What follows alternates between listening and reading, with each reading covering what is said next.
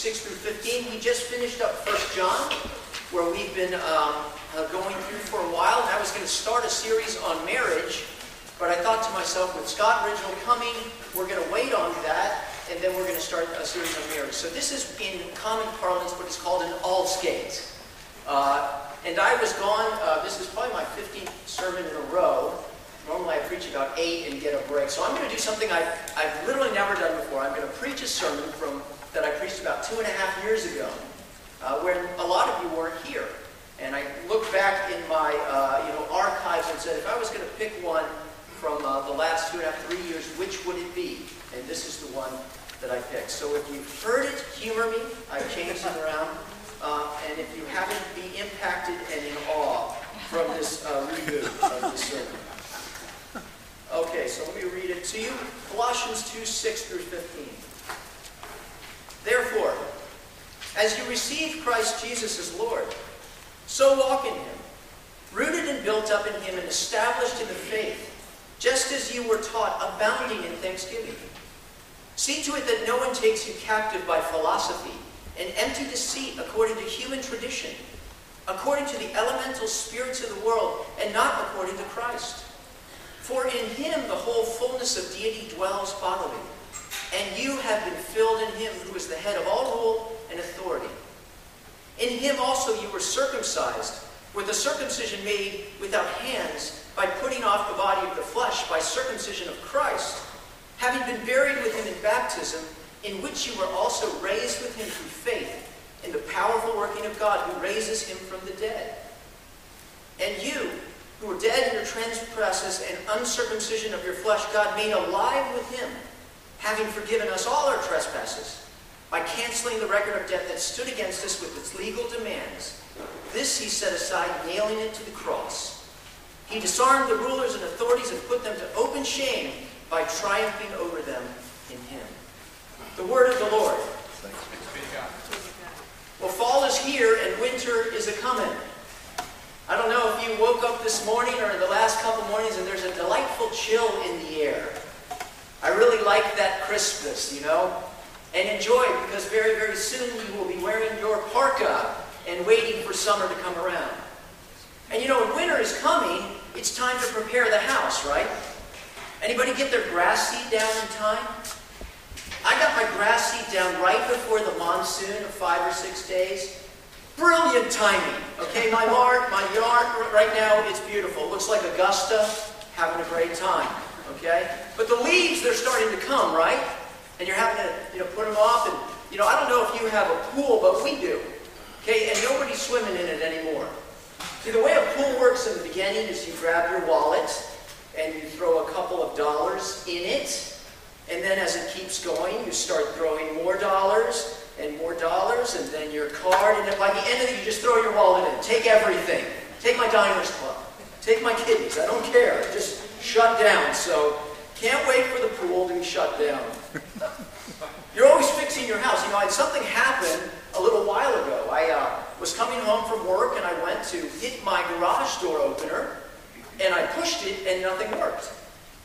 Now I thought to myself, that's kind of strange. It always works. Maybe it's a battery issue. So I pushed it again, pushed it again, much like the, the rats getting the pellet, and nothing came. And so I'm getting frustrated here. You know, you can't slow me down. So I went ahead and I got, you know, the, the keypad right there, and I'm punching that, nothing's happening. And I put my ear to the door, and I hear the hum of the garage door opener. It's running, but the door is not going up. I'm wondering what's going on. You know, it struck me in that period of time. I thought, you know, that's a lot like the Christian life. I push the button and nothing happens. You know, I want to be this person that God has made me. I want to take advantage of these promises that God has given me. I want to engage in this Christian life, and yet so often I push the button and nothing happens. You know, we see people all around us, these Bible saints, for instance, that we read about, who live with courage and compassion and power. You may even know people around you where you see this power of Christ emanating from them, but you push the button and nothing happens. See, we know that there's power. I know there's humming when I put my ear to the door. The question is, how does that humming transmit itself into my life. This is what this passage is all about. This passage is all about how to apply the energy of the Christian life into my life. As Paul says, therefore, as you receive Christ Jesus the Lord, so walk in him, rooted and built up in him, established in the faith just as you were taught, abounding in thanksgiving. The secret of this passage, if I were to sum it up, is simply this. To daily live the victorious life, we must daily depend on the victorious Christ. He is the power for salvation and victory. We're going to look at three things. How do we do that? How do we live this victorious life? Number one, we have to understand the victory we have already received in Christ. If you're a Christian, something has happened to you. The victory we've already received. Then number two, we're going to take a look at the daily victory we must achieve in Christ. There is a portion that we have to play. And then finally, number three, we must look at the counterfeits we must avoid in Christ. So the victory we've already received, the daily victory we must achieve, and the counterfeits we must avoid. Because to daily live the victorious life, we must daily depend on the victorious Christ. Well, let's take a look at this victory we've already received in Christ. The first clue we get to it is right at the beginning where it says, Therefore, as you receive Christ Jesus as Lord, so walk in him. See, a comparison is being made between what has happened and how you are to live now. And what exactly is it that has happened? When you look at verse 11 and beyond, you clearly see that something has happened that is not simply a changing of one's philosophy, a transaction with God, but rather a transformation of the whole person. Listen to verse 13. And you were dead in your uh, trespasses and the uncircumcision of your flesh. God made alive together with him, having forgiven us all our trespasses. Isn't that interesting? You were dead in your trespasses. Not you were wounded, not you were hurt, but you were dead. Now, I don't know if you've seen all this stuff going on with zombies, you know? They're dead, they're not dead. How's that happening? They're invincible. I don't get it, frankly. Let's be honest, okay? If you take a shotgun, you're going down. I don't care if you're dead or alive, okay? I just made my comment there. But the point is, dead is dead. You're not walking. You know, if you go to a funeral and you see a body that's been prepared, they look beautiful. They're wearing beautiful clothes. But it doesn't matter what you look like. Dead is dead. And we see that you were dead in your trespasses. See, why are we dead? We're dead because of our sins against God. We've trespassed. Ever trespassed on anyone else's property? You don't belong there. We don't belong outside of the commands of God. And yet we have trespassed, and it has caused our death. Everyone is has a death sentence on their head. And this death sentence, how is it cast out? How is it uh, uh, uh, meted out? In the uncircumcision of your flesh. Now, this word circumcision, we're somewhat familiar with it, comes from the Bible. If you remember Abraham, this person that God appeared to in Genesis, and he picked out of all of the people and he says, I'm going to bless you. I'm going to make you into a people after me because I love you. I've set my affection on you. And so I'm going to make you a holy people. You're going to be set apart, which is what holiness means. And the sign that you are different than everyone else, you are to circumcise your males, a symbol of who you are. Now, we all know circumcision, and without getting too graphic, it's a removal of something. It's a removal of flesh, the place from which life springs. You are to bring life, not to bring death. But we see that we're dead in the uncircumcision of our flesh. And in the scripture, he's not talking about the muscle, the meat. He's talking about the attitude, the predisposition of our heart. The scriptures tell us that our heart is dead. And so much as this flesh needs to be removed in circumcision with Abraham to show who you are, there must be a circumcision of the heart. And so verse 11 says this In him also you were circumcised with a circumcision not made, made without hands by putting off the body of flesh, but by the circumcision of Christ. That what has happened to the Christian is this old sinful nature This old heart has been crucified. See, the cross is the knife by which circumcision of the heart occurs. See, the sinful nature was circumcised, and how? Having been buried in verse 12 with him in baptism, in which you were also raised with him through faith in the powerful working of God, who raised him from the dead. See, the knife was Christ on the cross. When Christ died, you died. When Christ rose, you rose. To be a Christian means that your new life is inexorably tied to the living person of Jesus Christ. We've been buried with him and raised with him, and we are alive because of him. It is in him and only in him that it is possible that we may be brought from death to life. Our new life is in Christ. See, we tend to think that we believe something and a transaction has occurred where God gives us this blessing and this righteousness. God doesn't give us righteousness. He gives us himself. When God, who joins himself to us spiritually through dying with us, bringing us down, and yet bringing us up, keeping us safe through this process, all of the benefits that Jesus has obtained are imputed to us because we are united to him. See, there's no me in Christianity. There's only we. It's Christ in you, the hope of glory. You, if you are a Christian, have been invaded by the presence of God, who has joined himself to you and gives you life. Apart from him, there is no life. There is no me, we in, Christ, me in Christianity. You cannot see yourselves apart anymore. There's no me, there's only we. Perhaps you've heard of Weehawken, a New Jersey police captain, Michael Avaletta. Michael, 25 ago, used to visit his half-brother, Vincent, infant brother, kind of be a big brother to him even though he was an adult. And as Vincent grew up, he took after his brother and he listened to the lessons that Michael had taught him and decided to join the New Jersey Police Department where Michael now was a captain. Well, Michael was in poor health because eight years before he had been diagnosed with a kidney disease. And his health continued to get worse and worse. In fact, he had just started on dialysis right before Vincent joined the force. Now, the kidney transplant list in New Jersey is about five to eight years. And a typical person with his condition will live about 10 to 11 years before his body gives out. And so Michael was in dire straits. But Vincent said, I want to be tested. I want to help you if I can. But Michael said, No, you're, you're a young kid. It's going to it's gonna be a pain. There are risks associated. I don't want you to do it. But Vincent said, You either go with me or I'm going to go alone. And lo and behold, he went, and it was a perfect match. They were only half brothers, but it was enough. And so, with Vincent's pleading, they underwent the surgery, and it was successful. And six months later, the positive results were in, that both were alive.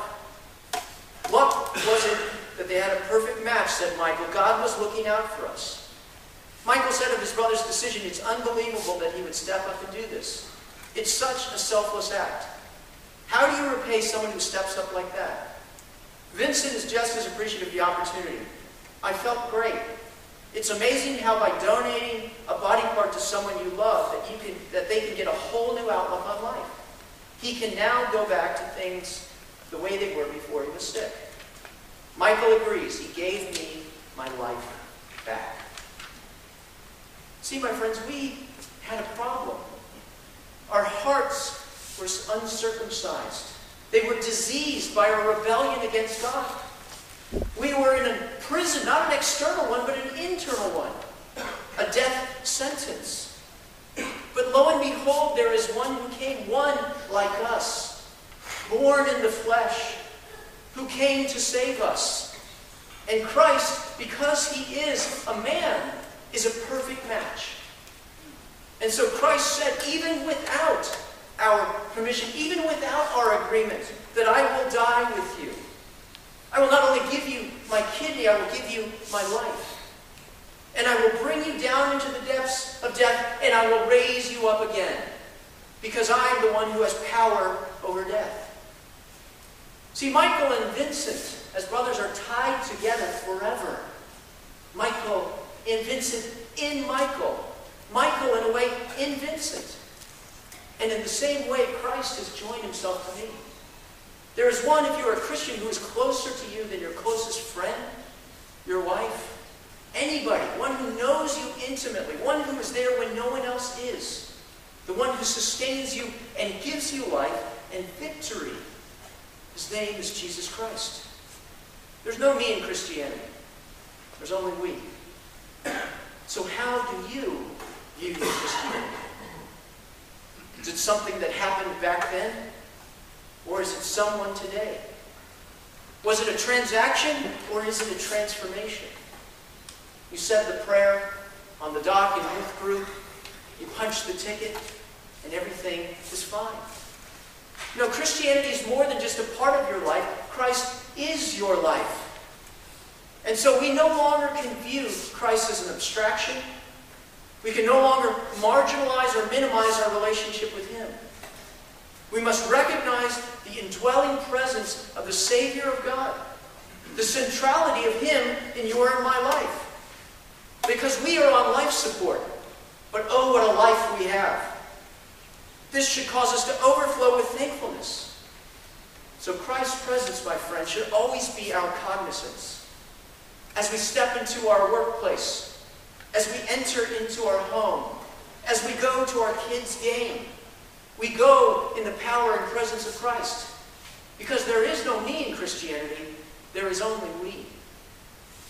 So there's a picture of the victory that we have received in Christ. Now we fast forward to the daily victory we must achieve in Christ. Verse 6 makes more sense now.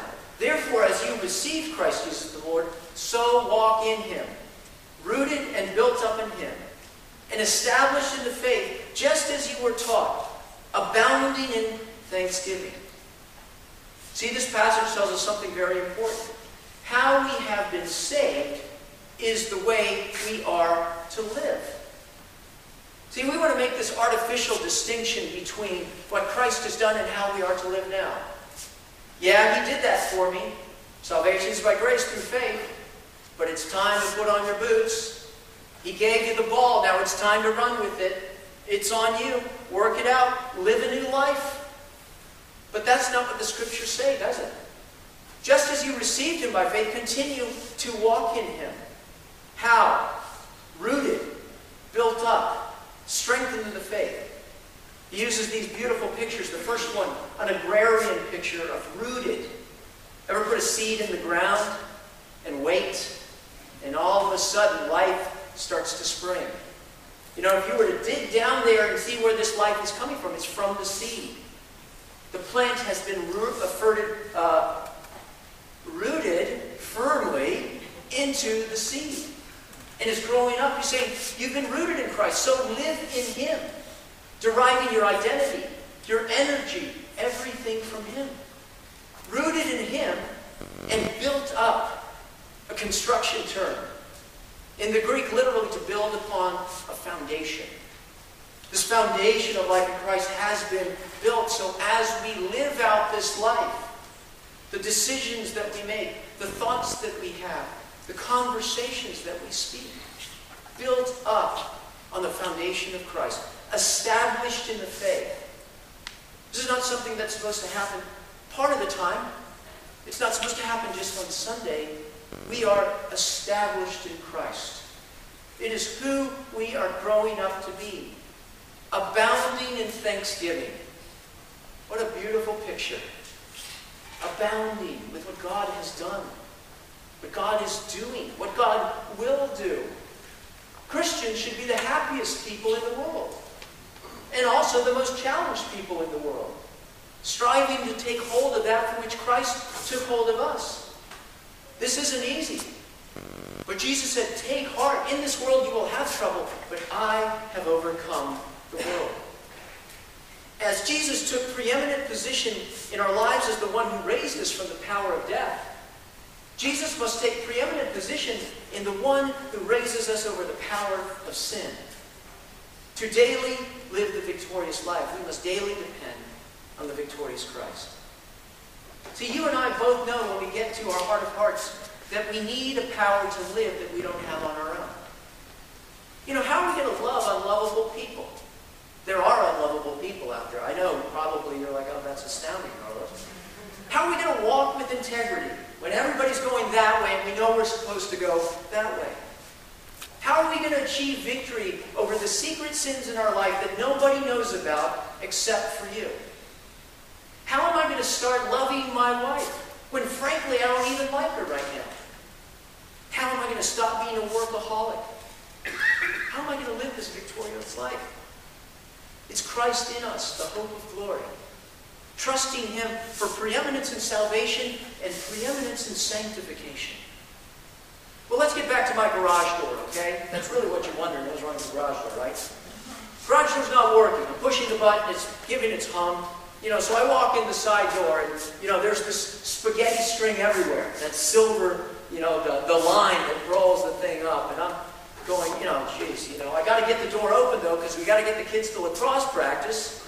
So I do what I've always done. You, you click the lever to take it to manual, and I go to lift this door like it weighs nothing, and it doesn't go anywhere. It's just, no. and I'm kind of surprised. You know, you lift the door, you touch the door, maybe a little thing, and the thing just goes up. No, no, no. So now, now I'm really mad, okay? Wait a second. You can't stop me, you know? So I get down, lift this door, feel maybe a tremor, down. Okay? Sumo wrestling, it doesn't matter what I do, I cannot get this door up, which weighs about 400 pounds. Now, I could try harder. I could exercise positive thinking. I could kick the door. I'm not saying I did, but I could kick the door. Or I could call a repairman. Because, truth be told, that door weighs 400 pounds. And I can't get it up. See, the real way that the garage door works, it's the spring. Isn't it at the top? The energy is in the spring. And so when the motor pulls, all it does is get the thing going, and the spring does the rest of the work. Or if I manually do it. See, there's no spring. My spring has sprung. And so I need a replacement to raise this door. And so the replacement guy comes out, oh yeah, it's for spring, you know, because da, da, da, 280 bucks later, we're back in business.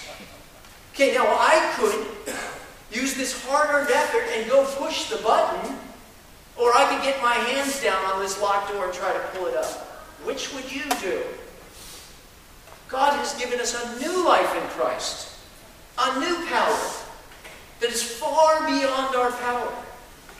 And our effort is simply this as you have received him as Lord, walk in him. The, the Greek is a participle. It literally means as you're walking in him. Walking throughout life. Walking from one place to another. You know, life is what happens when you're walking from one place to another, isn't it? Rooted and built up in him. See, the question is not whether the power exists in the Christian life. Not the question. The power is, are you going to use it? So where is the source of your life, Christian? Where is the source of your strength? Where's the battery? Where, when you push the button, are you counting on to lift the door? You may say to yourself, Carlos, that's, that's all neat and good, but, you know, I'm in the prime of my life. I'm a strong person. I've built my career. I'm healthy. I've been able to always accomplish what needs to be done. I can lift that 400 pound door, and you might be able to. But what happens when the 600 pound door comes your way? When you get the pink slip, or the phone call from your girlfriend, or the doctor says, hey, come on in, I want to talk with you about some stuff. You know, the more I live on this earth, the more I realize that there are a host of things that I cannot control and handle on my own. And so what we do, if we do not embrace the power of Christ, is we live small lives. I can't change. We become impatient. We become cynical. We never reach out. We never love recklessly. Because all that we have is ourselves. And we never walk by faith.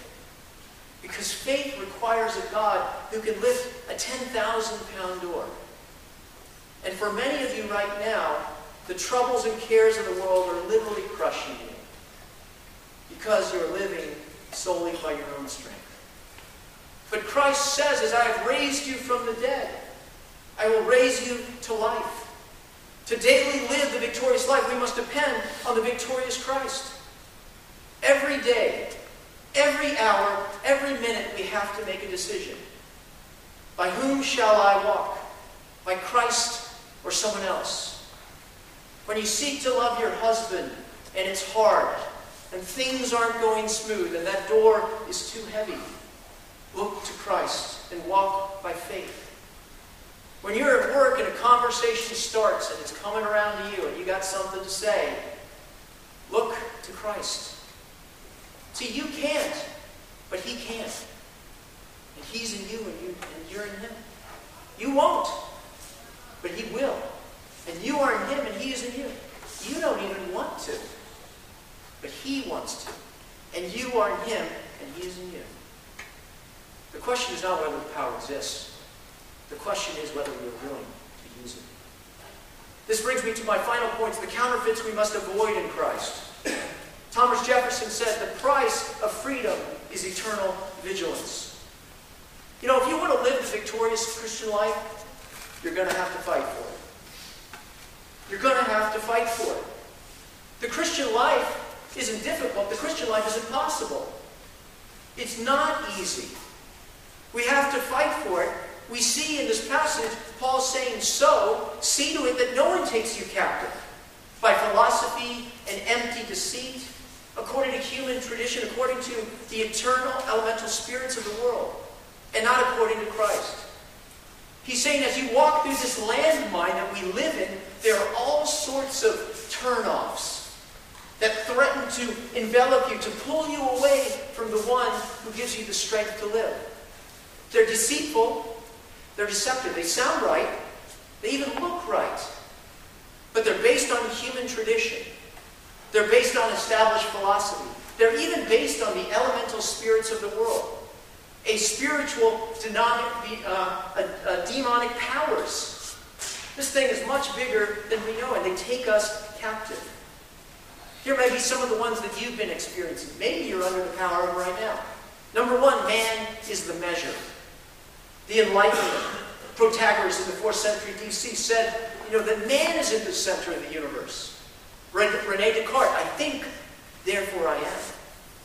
I'm in the center. I'm in charge of the universe. This is the guy that says he can lift the door. If that's you, you're in trouble, my friends. It doesn't work. Man is the measure. How about this other philosophy? If it feels good, do it. Fantastic philosophy, right? Hedonism. Have a good time all the time. Don't worry about this other walking by faith, living the struggle. Forget that. Just relax, enjoy. More TV, more food, more for the senses. Pleasure is the principle. How about this one? Number three, he who dies with the most toys wins. And so the game is acquire and acquire and build up the stores and keep up with the Joneses because that's what the world says is success and fulfillment. This one's my favorite. It doesn't matter what you believe as long as you are sincere. Who came up with that one? That's the most ridiculous thing I've ever heard. It's your philosophy, it's my philosophy, and they're all right. You know, that's ridiculous. Postmodernism is just plain dumb. And yet we live in that way. That there's no truth, and that's the truth. It'll shipwreck us. You see, if we live by these philosophies, there are consequences. If man is the measure, you are crushed when you don't measure up. If hedonism is your law, it will wreck your body and your relationships and your heart. If materialism is your philosophy, you will leave disappointed no matter how much material you have acquired. If postmodernism is your philosophy, then you will live in this world dejected, suicidal, and contemplate a world in which there's no right or wrong. There's only preference. It may look good, but the consequences are devastating. I don't know if you heard the story in Tennessee about this guy, Daniel Ray Stewart. He was found in the emergency room posing as a visiting, resi- uh, visiting resident in training. This guy shows up in the operating room, and he's around for three weeks. He's wearing a coat, looks like a doctor, you know. Then all of a sudden, someone sees he doesn't have a tag. You know, who are you? And he says, I'm, an, I'm, an, I'm in the Army National Guard. I'm on sick leave. I went to medical school at the University of Tennessee. And so for the last three weeks, he's been doing three to six calls a day. Stewart said, My job is to observe and be a helping hand if needed, and to further medical assessment. ABC News checked in with the University of Tennessee. They don't have any record of this guy. He looked like a doctor, acted like a doctor, gave advice like a doctor. If you and I had seen him, we might have thought he was a doctor. See, he's only a trained eye that can see the real thing from an impostor. And so if you want to live the victorious Christian life, you're going to have to fight for it. It's a misnomer that the Christian life is easy. Let go and let God. We have a part to play. So just as you receive Christ as Lord, it says, uh, walking in rooted and built up in the faith, established just as you were taught. Notice that. Established not in faith, established in the faith, just as you were taught. See, there's one faith. There's one truth. How do we know truth from error? How do we know how we are to walk? It's by the scriptures that God has given us. We have a roadmap of how we are to live, a path, and we have the power to live it in Jesus Christ. And so we must know the Word. We must be about the book. You must be a part. That's why we're here. I'm a teacher. I'm a preacher. I'm a coach. My job is to help coach you up. Your job is to help, as to go live it out. Vince Lombardi put it very simple. The will to win is nothing compared to the will to prepare to win. And so every day, we must focus on two things. You want to be mature in Christ? It's very simple. You only got to master two things. My date book and my checkbook. How I spend my time, how I spend my money. Because they reveal to me who really is my Savior. And so, we must examine the philosophies in our life. We must be ruthless in the way that we deal with them. How serious, this is my final thought, how serious are you about the victorious Christian life? Is it casual, your Christianity? Or do you want to experience what it means to walk with a power far beyond your own? In the presence of a risen Savior. That's living Everything else is just marking time. And so walk in dependence. Give up trust in yourself and look to Christ. As we have been saved, so we shall live. Walk in dependence and walk in vigilance. Every day, watching, scanning these competing philosophies, knowing the Word, being strengthened by it, watching your life and your doctrine closely, getting around other people who can come alongside you and help you. Because Christianity is not a solo sport. You're not going to make it if you're alone. And so the secret has been revealed. It's not a technique. It's not a prescription. It's not a position. It's not a principle. It's a person. So then, just as you receive Christ Jesus as Lord, continue to live in Him, rooted and built up in Him, strengthened in the faith as you were taught and overflowing with thankfulness to daily live the victorious Christian life, we must daily depend on the victorious Christ. That is the secret to victory. Let's pray. Lord, we called and you answered. And you gave us life. And you came into us. You raised us spiritually from the dead, and you will raise us physically from the dead at the coming of your kingdom. But Lord, you give us a power and a presence that allows us to live in a way unlike the way that we live now, in the way that we're supposed to live, even feebly in this world. Lord, let our Christianity not be casual. Let us set our hope on what you've done in the gospel and what you promise to do as we walk out the gospel. Lord, I pray that this church would be filled with spirit-filled Christians pulling together, Lord that the flame might burn brighter than just one log burning apart. Guide us, Lord, and show us victory. The victory is in you. All of this we pray in Christ's name. Amen.